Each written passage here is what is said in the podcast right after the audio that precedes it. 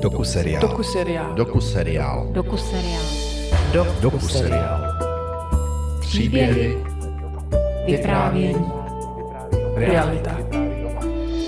Ve druhém díle seriálu Paměť sídlišť vás autorka Alžběta Metková zavede na jihozápadní konec Prahy. V okolí Prokopského potoka během 80. a 90. let vzniklo několik sídlišť, kam se stěhovaly většinou mladé rodiny a později cizinci hledající v hlavním městě práci.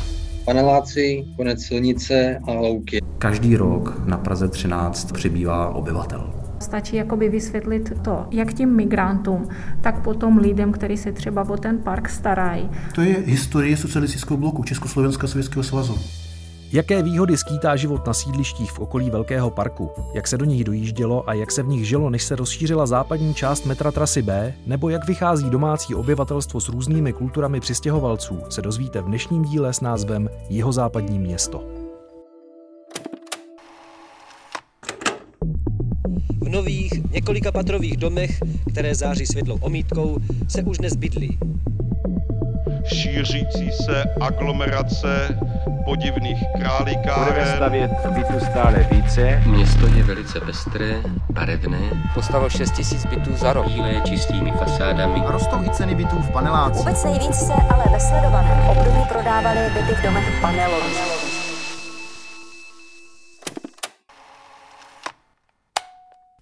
Největší staveniště, které se otvírá v současné době a které ponese tíhu nové bytové výstavby, je takzvané jihozápadní město v oblasti Řeporie Stodůlky. Tam bude v letech 90. k dispozici obydlí pro asi 140 tisíc lidí. Stodůlky Lužiny, Luka, Butovice. Sídliště jihozápadního města se rozšířují i v 21. století. Praha 13 je jednou z nejdynamičtěji se rozrůstajících městských částí a také obvodem, kde dnes v Praze žije největší počet cizinců. Jak se tu žilo v 80. a 90. letech a proměnili noví obyvatelé zdejší sídliště. Já jsem teda Richard Mucha, který bydlí vlastně na těch lukách. Bydlel jsem tam, já nevím, do 23 let. Na Stodulkách nebo na Lužinách jsem vlastně dělal základku, potkal jsem tam spoustu kamarádů, s kterými se kamarádi doteď. Richardovi je 35. Na jeho západním městě žil od narození. Dnes už sice bydlí jinde, ale národné sídliště se stále vrací. Добрый день, меня зовут Евдокимов Павел, мне 51 год. Из этого времени я живу 26 лет в Чехии, 23 года в Праге. Последние 15 лет я живу в Праге 13, Stadulky, mikrorajone, okolo metro Lužiny. Pavel Jevdokimov žije v Česku už 26 let. Má české občanství, jeho dcera se už narodila v Praze. Patří mezi tisíce příchozích, kteří nalezli na pražském sídlišti nový domov. Pražské sídliště Jihozápadní město má být dokončeno na přelomu století a bude to největší obytný soubor v Československu. Na toto obrovské staveniště vás teď zavede Stanislav Benda. První dojem, který převládá, je, že se tu doslova ztrácím mezi přesypy, výkopy, armaturami, vyrůstajícími domy, jeřáby. S hlavním stavby vedoucí metrostavu inženýrem Alexandrem Kadeřábkem jsme zhruba uprostřed staveniště. Okraje bych viděl snad jedině dalekohledem. Otec byl zaměstnán jako geodet u československých drah. Máma do teďka je zaměstnaná jako projektantka Pražský architektonický ústav, nebo jak se to jmenovalo. Zažádali prostě v obyt, prostě rodina, děti a tak, že v nějakém bytě a je to prostě malý. Tak po nějaký době dostali byt. My jsme bydleli v paneláku, v přízemí, 3 plus jedničce, že vlastně takhle se k tomu dostali. Dalším krokem ke zlepšení dopravní situace v našem hlavním městě je dnešní zahájení provozu na dvou důležitých stavbách. Jednak je to prodloužení trasy 3B metra ze Smíchovského nádraží směrem do jihozápadního města a nově vybudovaná tramvajová trať Motol Řepy. Teď jsme ve vestibulu stanice Radlická, kde končí celá prohlídka nového úseku metra trasy 3B. No a v této chvíli se člen předsednictva ústředního výboru komunistické strany Československa, prezident republiky Gustav Husák, zapisuje do pamětní knihy metra. Bude to jistě podpis z nejvzácnějších. Když tam začal bydlet, tak jezdil se tramvají na Kotlářku a o tamať se jezdilo na Stodůlky vlastně nějakýma šílenýma oklikama po starých silnicích. No a to se přijíždělo ke klubu Mlejn, byla tam jediná, jediná zastávka, nebo jedna z těch x zastávek, ale jediný obchod, jediný telefon a všude kolem bylo bahno a, a to, že tam přijeli, na, nasadili si holinky a šli těch, já nevím, 500 metrů, kolik to může být, s nějakým způsobem pěšky do toho svého paneláčku, no, takového polo, polo zabydleného. Jak vy jste se vlastně, Pavle, ocitl v Praze? No, oficiální verze první, jo. Rozpad Sovětského svazu, konec vysoké školy, aspirantura, postgradoval. Lidi neměli na jídlo, mnohí lidé začali obchodovat, jezdit a tak dále, pendlovat. Já obchodovat se zbožím neuměl. Řekl, že já jsem intelektuál, budu obchodovat s znalostmi. A v tu dobu začaly vznikat spousta cestovek. A já Začal chodit po cestovkách a řekl, víte co, já umím český, můžu pro vás být provodce, vedoucí skupiny a tlumočník. Vyšlo to dobrý, já udělal tak, že dostal týden v práci volna a začal jezdit jako vedoucí skupiny, jako tlumočník a provodce. A líbil se to mě a pak najednou jsme vymysleli s jedními lidmi projekt a přestěhoval se sem do Prahy. Říznul na tvrdo. Takže 28. srpna 98. Pro blížší lidi, lidi, kteří mají radost z historie, já otevírám další stránku života. To je historie socialistického bloku Československa a Sovětského svazu.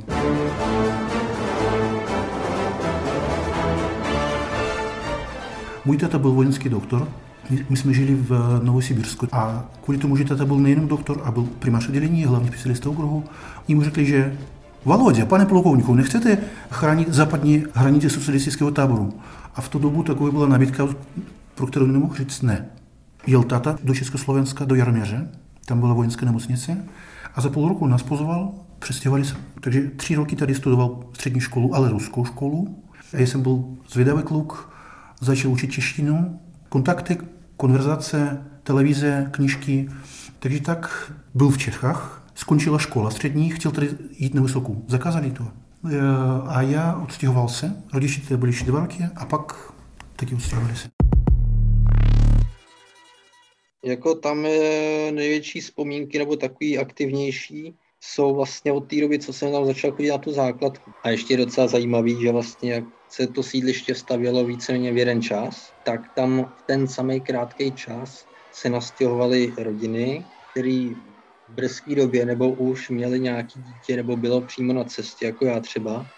A v jeden okamžik se tam vlastně vytvořila nějaká komunita lidí. Tak se to tam zaplnilo narvalo se to tam do těch, ty děcka, do těch, do těch velkých základek, co tam jsou ty tři, čtyři. Tam začal vlastně ten sociální nějaký život. No. Té první až třetí třídě si pamatuju, že jsme třeba, nevím, našimi zaplatili jako angličtinu a takovéhle věci, takže jsme samozřejmě na tu angličtinu nechodili a s klukama jsme blbli po sídlišti, jako že jsme v bačkorách vypadli ze školy, běhali pod paneláky v křoví a hledali jsme tam, co tam najdeme Jednou jsme třeba našli 700, což bylo fakt hrozně moc peněz, takže to kamarád zbalil, koupil si Lego, mě nic nedal. Pak teda eh, mi koupil nějakýho trakturka, aby se neřeklo, že to není fér. Tak se, takhle jsme tam prostě lítali furt po sídlišti, no, zkoumali jsme, já jsem byl spíš takový sígr, jo, jako brácha, který byl, že chodil prostě do školy, pak domů, učil se na tyhle ty voloviny. No a byla to taková prostě takový okraj, okraj města, no. Tam byla paneláci, konec silnice a, a louky, jak je teďka makro, tam vlastně za tou silnicí nic už nebylo.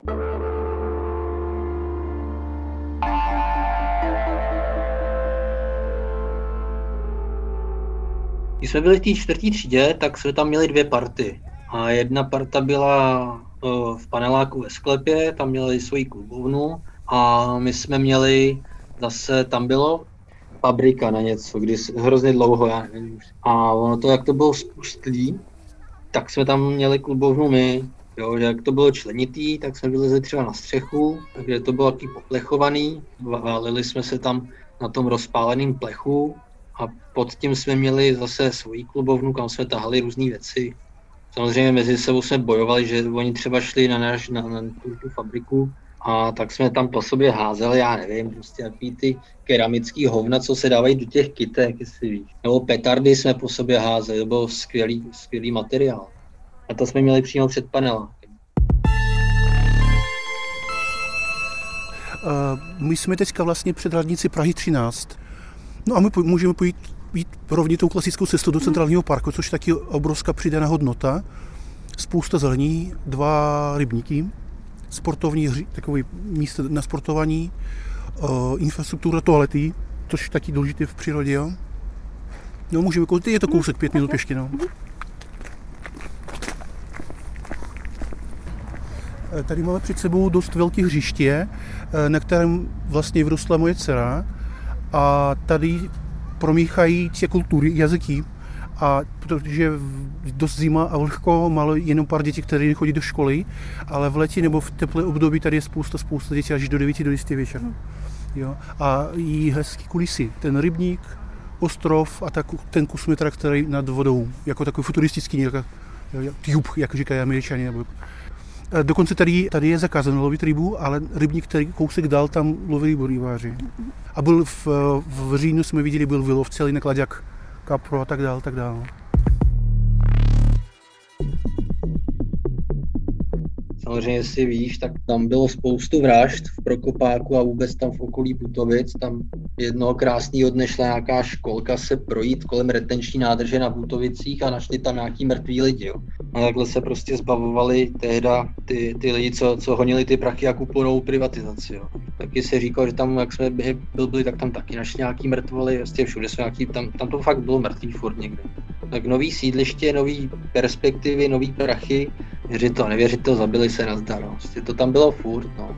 A v tomhle jsme tam vlastně běhali, že jo.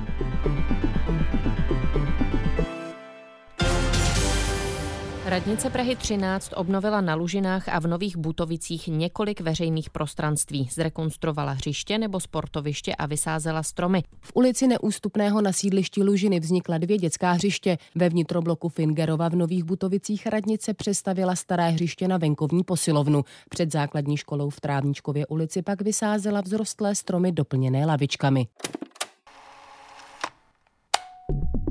Já se jmenuji Jina Avramioty, já pocházím z Moldavska a v Čechách jsem asi 15 let. S městskou částí Praha 13 jsem začala spolupracovat v květnu roku 2019 jako komunitní pracovnice. Petr Sirový, no, jsem zaměstnanec eh, radnice městské části Prahy 13, eh, odboru sociální péče. Tady na Praze 13 eh, pracuju už vlastně 16 let. Pro Petra a Inu znamenají sídliště jihozápadního města hlavně práci. Jsou to právě oni, kdo se starají o integraci nově příchozích a spokojené soužití všech obyvatel. Jak se to v Česku v roce 2021 daří? Za tu jako moji profesní kariéru, teď nejenom jako na Praze 13, za těch posledních 30 let, tak Praha udělala obrovský, obrovský skok jako v té kvalitě života. Praha 13 se za tu dobu eh, jako ohromně proměnila. Z té, jak bych řekl, sídlištní králikárny, tak eh, to je město, který, který už má prostě nějaký svůj jako charakter. Eh, každý rok tady v podstatě na Praze 13 přibývá, přibývá obyvatel a přibývá cizinců. To migrační saldo je v podstatě nahrazeno tím příchodem cizinců. Takže, jestli se nepletu, tak jako v roce 2019, když jsme srovnávali rok 19 a 18, myslím, tak eh, tam bylo migrační saldo asi 1500, 1500 eh, lidí a z toho 14 bylo cizinců. Těch cizinců tady v současné době je zhruba 20, 20%. Eh, na základních školách to máte zhruba 50 národností, jako dětí z 50 cizích států, než je Česká, Česká republika. Takže jako k té proměně došlo, svého času to bylo hodně patrný na sídliště Velká ohrada, tam byla poměrně silná e, romská komunita. A tak, jak vlastně pro tuto komunitu Praha začala být eh, v podstatě neudržitelná a drahá, a začaly se vystěhovávat do všech těch různých vlastně eh, v úzovkách get po České republice, tak je začali nahrazovat, nahrazovat cizinci. Osobně mám takovou premisu, že tam, kde se staví Eh, tak eh, se dá předpokládat příchod eh, cizinců. Častokrát se mě už tato teze potvrdila. ale je fakt, jak si říkal, jak, tam jak se tam začaly stavit hlavně na hůrce, ty baráky a tak, tak vlastně se tam nakýbla miliarda rusáků, Ukrajinců a těch, těch lidí a je to tam prostě úplně jiný, jo. Jak tam jsou na, na hůrce takový žlutý věžáci, hned vlastně u té haldy, tak tam třeba z začátku tam byly takové nějaké situace, že se tam poprali, vyhazovali se z oken a podobně, jo. Jo, já nevím, jak si řekla ty cizence, jak jsem si uvědomil, že jsem asi asociál, že říkám rusáci, to, to jsou rusáci, no. Já nejsem nějaký asociál, prostě to je jedna, se s tím jak moc nehraju. Já si myslím, že to trošičku taky odráží to, jak se jako vyvíjí klima v České, v České republice a konec konců v Praze. Praha byla vždycky jako ve srovnání s jinými městy jako liberálnější, takže i tolerantnější, myslím si, jako k nově příchozím. Ale to neznamená, že se to v podstatě jako nestřetávalo a před těmi 15 lety si myslím, že to bylo trošku jako tuší. Lidi jako spíš jako nelibě nesli to, že při jakýmkoliv jako průchodu Prahu 13, tak jako začínají čím dál tím víc slyšet ruštinu, což má jako svoje jako logické konotace jako s tím 68. A teďka, jako když si zajdete na kterýkoliv dětský hřiště, tak tam to, tam to vidíte, to je prostě takový ten první nárazník. Osobně to vidím tak, že když jdu třeba do Františkánské zahrady, nebo u nás na pětce, nebo tady, tak eh, těch Čechů už je tam spíš menšina. No, každopádně jako hůrce se říkalo eh, jednu dobu Malá Moskva i obchody, které tady začaly vznikat, tak eh, byly napsané v podstatě jenom azbukou. A to si myslím, že taky úplně jako nepřispívalo tomu, protože najednou v tu chvíli jako ten běžný, běžný občan neměl jako motivaci tam stoupit a řekl si, tady byla nějaká služba, kterou jsem využíval a teďka vlastně není pro mě. Teď je, teď je vlastně jako pro ty, pro ty cizince, kteří si to dělají v podstatě sami pro sebe ale myslím si, že eh, teď už jsme zase o kousíček dál a mnohem více to jako pro, proplétá. Jsou segmenty služeb, který, který jsou jako hodně podchycený právě třeba jako cizincema, třeba jako stěhováci, jo? nebo nechtová studia, to je typický, typický úkaz. Že?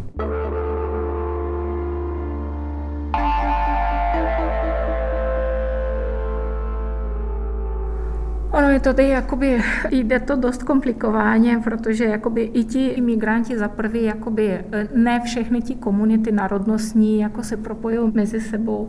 A pak je tady ještě otázka imigrantů, který na Praze 13 pracují třeba v nadnárodních korporátech a migrantů, který třeba mají jinou práci, jsou zaměstnány v nějakých jakoby, běžnějších e, zaměstnáních. Takže to jsou úplně, úplně různý lidi ale všichni mají potom třeba zájem na nějaké věci. E, ti potřeby, když se jedná třeba o maminku s malým dětskem, tak pak se jakoby stírají ti e, národnostní nebo jiný rozdíly, protože ať je to Češka, nebo ať je to Američanka, nebo ať je to Moldavánka, tak potom oni potřebují se někde sejít. Každá z nich chce, jako aby to dítě mělo nějaký trávení volného času, nebo cokoliv. A potom jakoby ti věci se stírají. To, co vidíme na první pohled rozdílný, pak když se jdeme do hloubky u nějakých skupin, tak pak jako se tam projevuje jinak.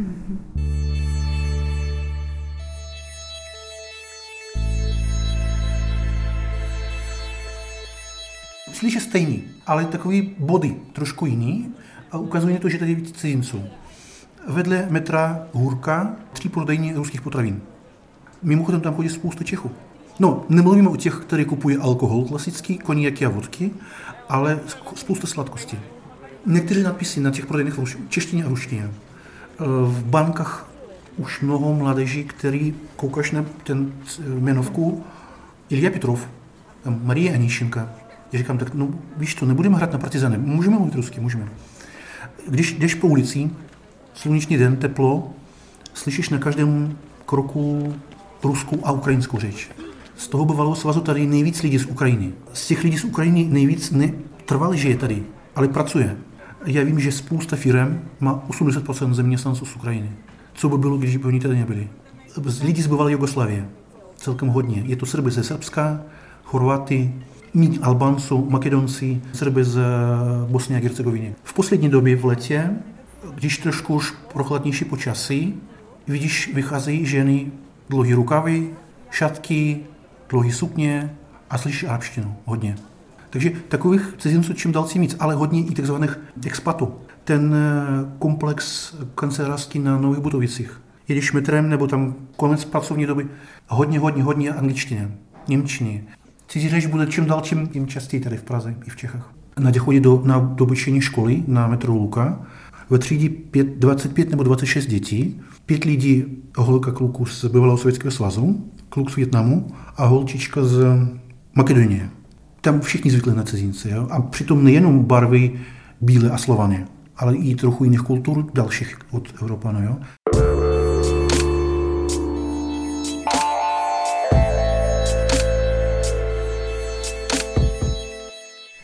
Jako, eh, já osobně třeba mám několik jako eh, zkušeností, když jako jsem si musela bavit s někým uh, úplně cizím na téma, odkud pocházím a podobně. Ale to beru tak, že je to spíš výjimka a tady na sídlišti to beru i tak, že je to i část jako tím mý práci. V té roli jakoby pracovní je mi víc příjemnější se nacházet, než když jako řeším to téma s někým nějak osobně. A právě v tom vidím i svoji roli jakoby nějaký věci vysvětlovat, protože potom jako stačí jenom jakoby malé do vysvětlení, jako třeba dám jako příklad úhodně národnosti, nebo úhodně lidi, co tady bydlí. U nich eh, v jejich vlasti je eh, nějak jakoby normálně se třeba grilluje v parku. Stačí jenom jakoby prostě na obě strany vysvětlit, že je to jenom nějaký kulturní zvyk a třeba stačí jakoby vysvětlit to, jak tím migrantům, tak potom lidem, kteří se třeba o ten park starají a potom jakoby nevznikají tyhle konflikty, že se třeba to, to tady není úplně jakoby běžnou věci přijít kamkoliv, ale že jsou na to speciálně odvedený místa.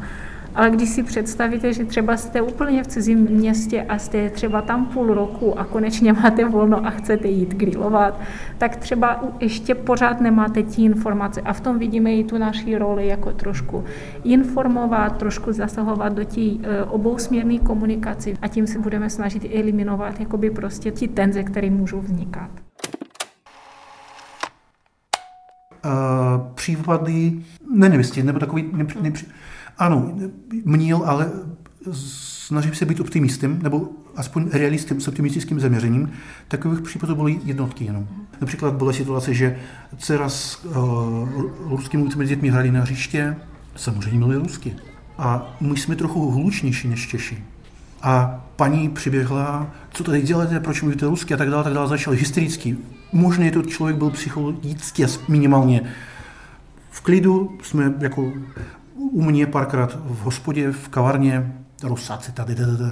Já říkám, no tak ne všichni lidi špatné, ne všichni dobrý. Ne všichni Rusové pijou vodku, jo, ne všichni Češi pijou pivo a jezdí na Škodě, hrají hokej, takže to je takové kliše. Ale samozřejmě byl rok 68. Ale mě moc líto za ten rok, opravdu za ten rok 68. I v Rusku, i teď to je na půl tabu. A starší střední generace říkají, my jsme pomohli. Ale pochopte, že existuje skupina chlapů ve vládě v Moskvě a politiku a existují miliony, miliony obyčejných lidí, stejně jako v České republice, stejně jako v Americe. Mě by moc chtělo, aby o tom mluvili v českých školách, aby nebyl opravdu xenofobie, rasismus. Jo? Tady se často vyskytuje takováhle stížnost, že zatímco ta stará Praha má svůj charakter a dokonce odlišný, malá strana Hradčany, Nové město a tak dále, takže ta sídliště jsou poněkud uniformní, že tam člověk zvyklý na pražské centrum nemůže v sobě nějak zafixovat pocit skutečného domova. Ale každý má svoje. Hlavně záleží na tom, s kým tam vyrůstáš. Nezáleží kde, ale s kým, jo. Je fakt, že asi ty Luka jsou jediný sídliště, kam bych, kam bych klidně si šel koupit byt a, a bydlel tam. Ale jasně no, teď to není takový to uh, ucelený sídliště, jako to bylo vymyšlené navržené a nějak to fungovalo. Ale teď je to takový ten systém jako volný místo, jednem tam nějaký barák a nepřemýšlíme nad nějakou budoucností fungování jakoby té společnosti tam. Ale jako bydlet se tam dá, furt stejně, je tam super. Jako proč ne? Jako mě nevadí tam bydlet, jako klidně bych se tam vrátil. Jako. No, já právě tohle, jakoby ten, stereotyp nemám a já spíš vnímám jakoby jiný věci. Všechna ti pozitivita, které jsem našla tady. Protože když vám jede metro každý tři minutky, tak to je velký plus. A to, že to funguje. A to, že všechno máte po ruce. Já jsem zjistila, že v podstatě mám tady po ruce všechno a klidně nemusím jezdit jako měsíc nebo dva někam do centra, protože tady všechno mám zajištěný pro pohodlný život. Metro Hurka Lužiny. Část města velmi dobrá, velmi hezká, spousta zelení. Žádný průmysl, plus na delší výcházky tam je kousek Prokopské údory. Takže z hlediska ekologie, infrastruktury je to fantastický. Metro B od Lužin do centra 17 minut. Takový kopcovitý terén a doufám, že tam už dál nebudou stavět, o čem je velká diskuse. Takže Praha 13 Lužiny, já by tam i dal celý život žil, až, až do finiše.